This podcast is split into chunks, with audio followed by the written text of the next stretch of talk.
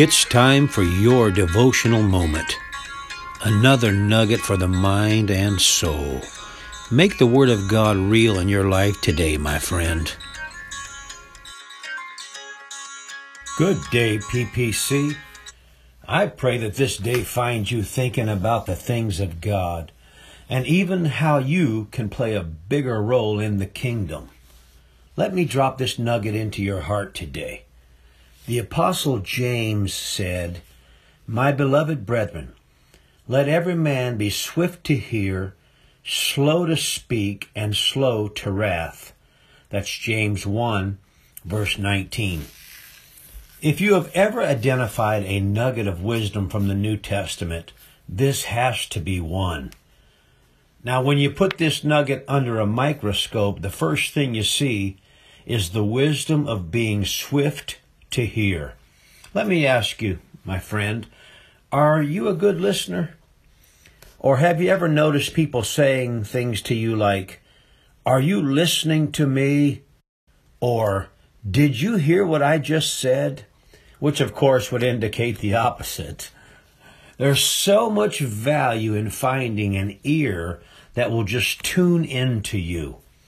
Think about that the next time someone wants to talk to you even if it's just a meaningless daily conversation. Try to dominate the listening part of the conversation. The second thing you notice under the microscope about this nugget is being slow to speak or respond or react. Help me, Lord, to consider my words cautiously, to weigh my response before I just blurt something out. Ecclesiastes 7 verse 8 says, The patient in spirit is better than the proud.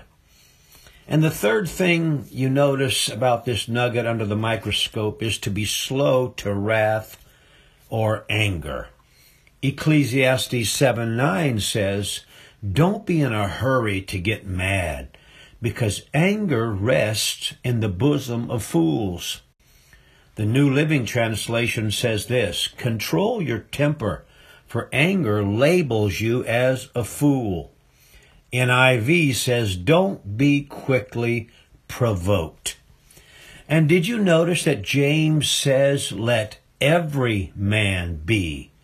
So, no matter my background or my personal excuse, the Bible expects better of me brother and sister, God has total confidence in you that you can put this nugget of wisdom into practice in your own life.